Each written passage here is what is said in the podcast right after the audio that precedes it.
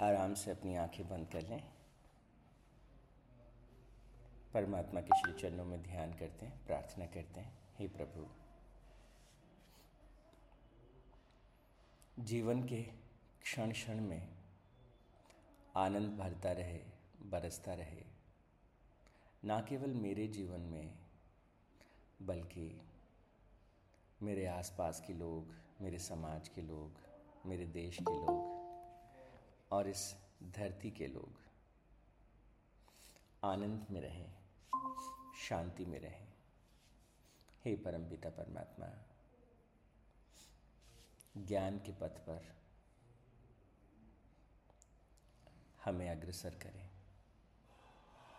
हे प्रभु, हम अंदर की दिव्यता को जान सकें, समझ सकें और उसमें डूब सकें, ऐसा आशीर्वाद हमें दीजिए। ओम तत्सत परमात्मा ने नमः। ओम, शांति शांति शांति ही।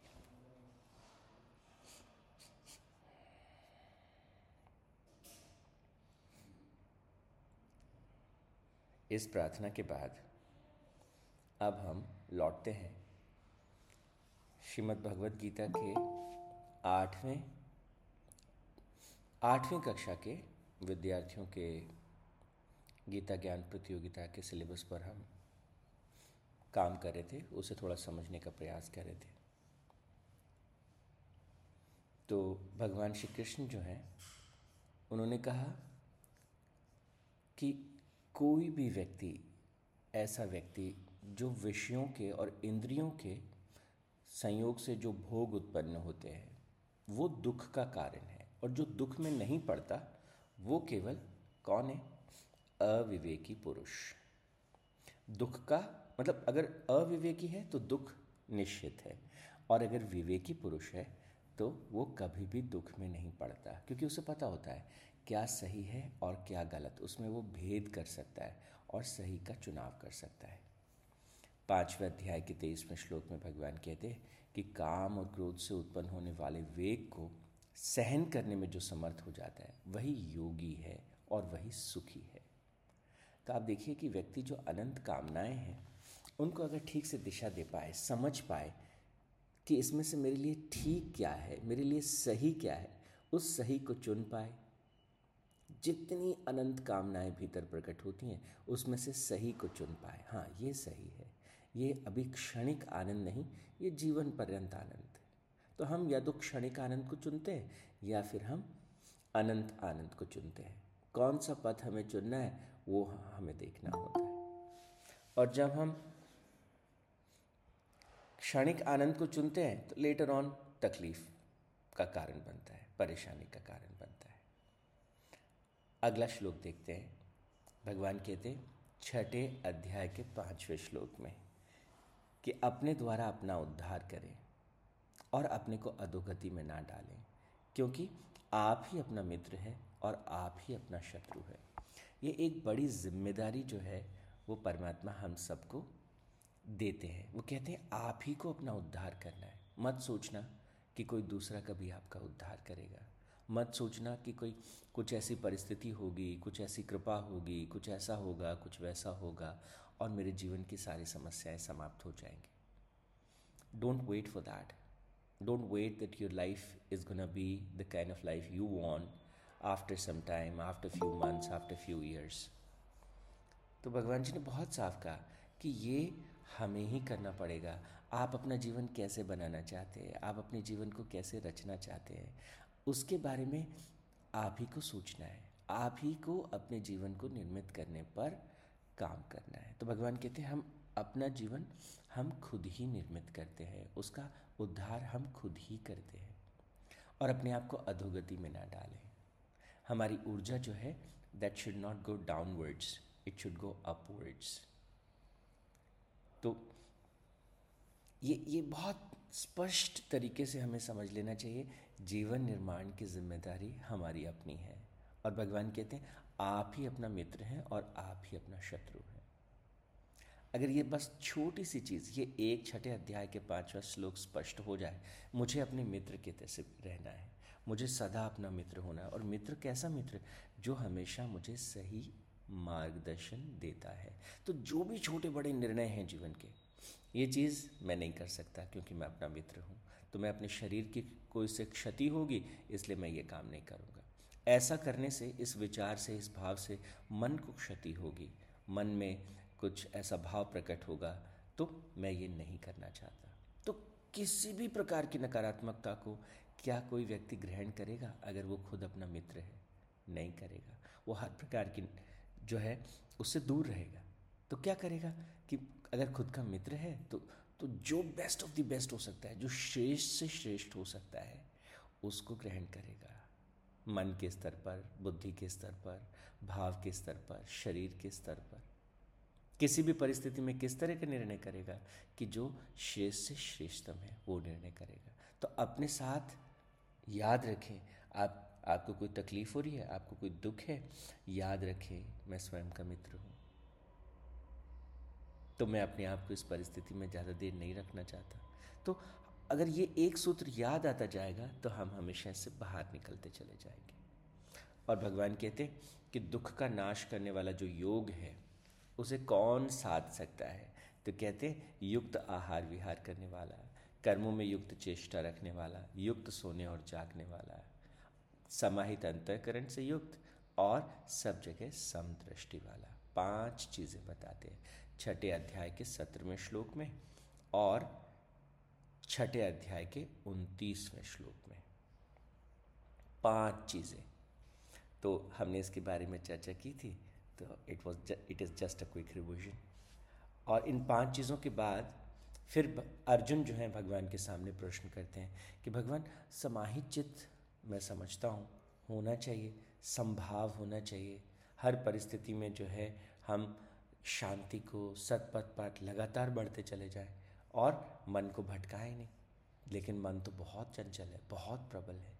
तो छठे अध्याय के चौंतीसवें श्लोक में अर्जुन भगवान से प्रार्थना करते हैं कि मन बहुत चंचल है और ये तो बहुत बलवान है, दृढ़ है, इसको वश में करना तो वायु को वश में करने जैसा है। अत्यंत कठिन है, बताइए मैं क्या करूँ? तो छठे अध्याय के पैंतीसवें श्लोक में भगवान कहते हैं कि हाँ मन निस्संदेह है, चंचल है और कठिनता से वश वश में आने वाला है। लेकिन अभ्यास और वैराग्य से इसे वश में किया जा सकता है। और अभ्यास की परिभाषा क्या है? और वैराग्य की परिभाषा क्या है? तो अभ्यास की परिभाषा है। तत्र यत्नो। हमने उस दिन योग सूत्र के विषय में भी थोड़ी सी बात की थी। वो मैं क्यों ना आपको थोड़ा सा याद दिला दूँ। तत्र स्थितो यत्नो अभ्यास। तो अगर हम योग सूत्र की तरफ़ एक नज़र डालें और योग सूत्र के पहले अध्याय में ही सेम यही रेफरेंस आता है कि अभ्यास के द्वारा जो है हम मन को स्थिर कर सकते हैं। और अभ्यास को परिभाषित करते हुए पांचली क्या कहते हैं? किसको अभ्यास कहते हैं? कैसे कहते हैं? कि यत्नो स्थितो। हाँ जहाँ पर हम हैं, जिस क्षण में हम हैं, उस क्षण में टिके रहना, उस क्षण में बने रहना, जतो तत्र। तत्र का मतलब क्या हुआ? जहाँ है, स्थितो, वहीं पे स्थित रहना।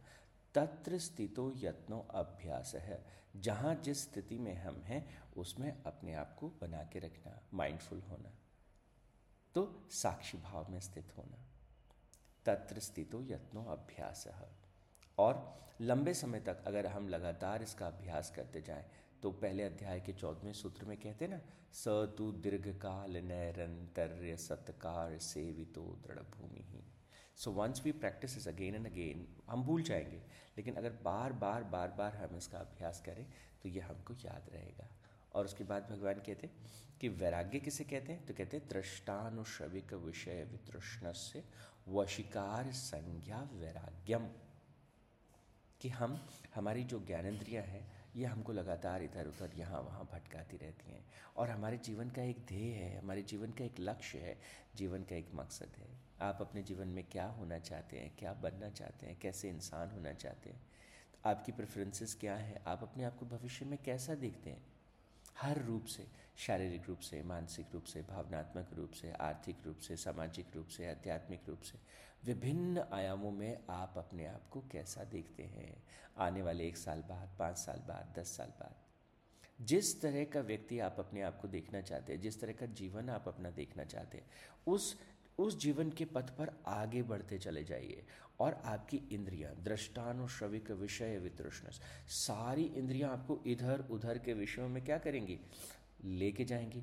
लेकिन याद रखिए कि जीवन का जो परम ध्येय है, उस परम ध्येय की तरफ़ बढ़ते जाना है, बढ़ते जाना है। और अगर उस बढ़ने की प्रक्रिया में हम अपने आप को समेटते जाएँ, अपनी इंद्रियों को बार बार देखो उधर जाना है, देखो इधर आना है, देखो ये करना है तो अगर हम बाकी सब चीज़ों को हटा के उस परम लक्ष्य की तरफ़ लगातार बढ़ते चले जाएँ तो इसी को वैराग्य कहते हैं। हम बाकी सब चीज़ों से अपने आप को समेट लें बाकी सब चीज़ों से हम अपने आप को थोड़ा सा आ, पीछे कर लें कि अरे ये मेरा रास्ता नहीं है इधर मुझे नहीं जाना है। तो जिस जिस रास्ते पे जाना है उस पर पूरी तरह से एकाग्रचित होकर उसमें बढ़ते रहने का नाम वैराग्य में।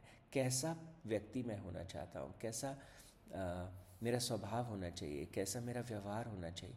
उसकी स्पष्टता को ध्यान में रखते हुए फिर जीवन को आगे अगर हम जीते चले जाएँ और बाकी चीज़ों को छोड़ते चले जाएँ उसी को वैराग्य कहते हैं। तो भगवान ने कहा कि अभ्यास और वैराग्य के सहारे वर्तमान क्षण में जीवन को जीना शुरू करें। Most of the time either we live in past और फ्यूचर तो वर्तमान क्षण में जिए और वर्तमान क्षण में देखें कहाँ तुम्हारा ध्यान जा रहा है? कहाँ तुम्हारी इच्छा और क्या देखूँ? क्या देखने की आदत हो गई है? तो बहुत बार आजकल तो मैं बच्चों से बात करता हूँ कॉलेज के बच्चे रील्स देख रहे हैं दो दो घंटे बैठ के रील्स देख रहे हैं। अरे तो आदत हो गई है। क्यों करना है ऐसा? क्या इस दिशा में मुझे बढ़ना है कि, कोई मेरे जीवन की दिशा कोई और है? तो इसलिए अपने आप को सब तरफ़ से हटा के अपने परम ध्येय में लगा देना, चाहे वो कैसा भी ध्येय वैराग्य कहलाता है। और अभ्यास, तत्र स्थितो यत्नो अभ्यास माइंडफुल होकर जीवन को जीना, वर्तमान क्षण में उसे जीना। तो यहाँ पर आगे बढ़ते हैं तो एक और बात जो है अर्जुन भगवान से डिस्कस करते हैं, पूछते हैं कि अगर इस पथ पर आगे बढ़ते जाएँ और मान लीजिए कि हम उस ब्रह्म को, उस परम तत्व को प्राप्त ना कर पाए तो क्या होगा? क्या ये सब व्यर्थ हो जाएगा? तो भगवान कहते हैं, नहीं, ऐसा नहीं अगर इस योग के पथ पर तुम थोड़ा नहीं भी कर पाए तो जीवन जो है, वो जन्म जन्मांतर तक चलने वाली प्रक्रिया है। This is going to help you किसी न किसी रूप में यह आपको हेल्प करेगा। अगर अंतिम ध्येय तक भी नहीं पहुँचे और उस पाथ पर भी चल रहे हो तो ये पाथ आपको ताकत देगा, मजबूती देगा। छठे अध्याय का बयालीसवां श्लोक। इकतालीस और बयालीसवें श्लोक में भगवान यही कहते कि जीवन एक निरंतर चलने वाली प्रक्रिया है। ऐसा नहीं है कि आपने पहली बार जन्म लिया है और हम सब पहली बार इस धरती पर हैं। भगवान कह रहे हैं कि ये लगातार घटता चला जा रहा है। पता नहीं कितने जन्म हो गए हैं कैसे कैसे हो गए लेकिन हाँ ये बात मान के ज़रूर चलना कि ये जो सत, ये जो जन्म मिला है ये बहुत ही दुर्लभ है बहुत ही इम्पोर्टेंट है। और यहाँ पर इसके जीवन के महत्व को इसकी इम्पोर्टेंस को समझाते हुए भगवान कहते कि अगर इस जन्म में साधना की है तो वो साधना आने वाले जन्मों में भी हेल्प करती है। आ, बहुत बार जो है, इस पर संशय होता है, क्या सचमुच पुनर्जन्म होते हैं? पता नहीं।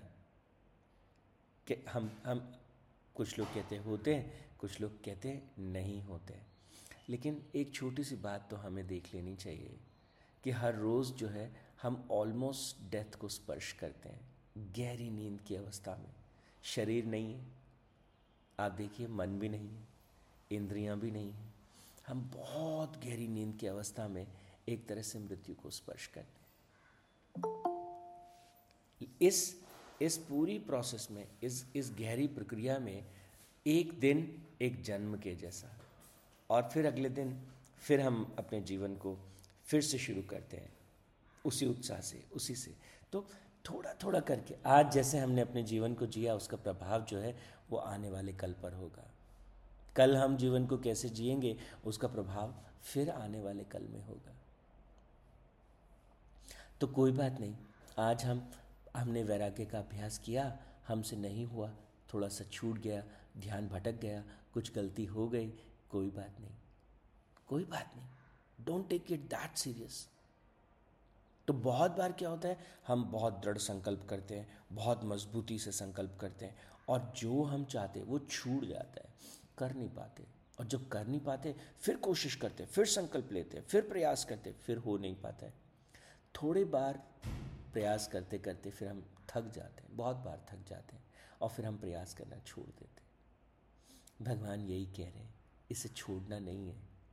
Let it be the continuous process लगातार, सतत हमको अपने इस पथ पे चलते जाना है। रिज़ल्ट नहीं मिल रहा, बीच में छूट गया, ध्यान भटक गया, कोई बात फिर से उसे पकड़ो और लगातार अभ्यास करते चले जाओ। And then slowly and gradually that will become our second nature इसके बाद सातवें अध्याय में हम प्रवेश करते हैं, क्योंकि हम केवल कुछ खास खास श्लोकों को ही देख रहे हैं, जो गीता ज्ञान प्रतियोगिता में गुरुदेव ने सेलेक्ट किए थे। तो आप सबके मन में एक प्रश्न आता होगा कि ये ये कैसे पुनर्जन्म होते हैं? ये कैसे काम करते हैं? ये प्रकृति कैसे चलती है? पूरा ब्रह्मांड कैसे चल रहा है? तो भगवान जो है सातवें अध्याय के चौथे श्लोक में, सातवें अध्याय में इसको बहुत विस्तार से समझाते वो कहते हैं, ये पृथ्वी, ये जल, अग्नि, वायु, ये आकाश, ये सूक्ष्म पंच महाभूत हैं। तो ये ये स्थूल जगत। और फिर कहते हैं, मन मन में भी जो है वो पाँच तत्व होते हैं। तो और फिर उसमें इस मन के, मन को भी पकड़ा और मन के अलग बुद्धि और बुद्धि और अहंकार। अहंकार जो हमारे भीतर एक अहम भाव छिपा रहता है। मैं मैं मैं, ये जो एक भाव छिपा रहता है। तो और ये क्यों होता है? मैं हूँ और मैं इस अस्तित्व से एक अलग सत्ता हूँ। ये जो भाव है, ये अविद्या से भरा है। और ये अविद्या जो है वो कारण शरीर का मूल है, बीज है। तो स्थूल शरीर, सूक्ष्म शरीर और कारण शरीर। तो थोड़ा सा टेक्निकल है थोड़ा सा इस चीज़ को जाके देखें, लेकिन सार रूप में हम अभी विज्ञान की दृष्टि से इसे देखते हैं।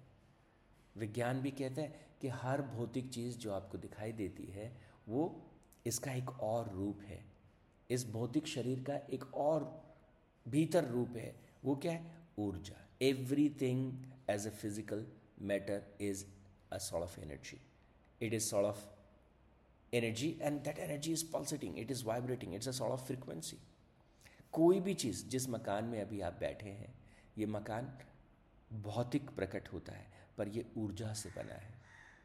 विज्ञान ने इसे साबित कर दिया है।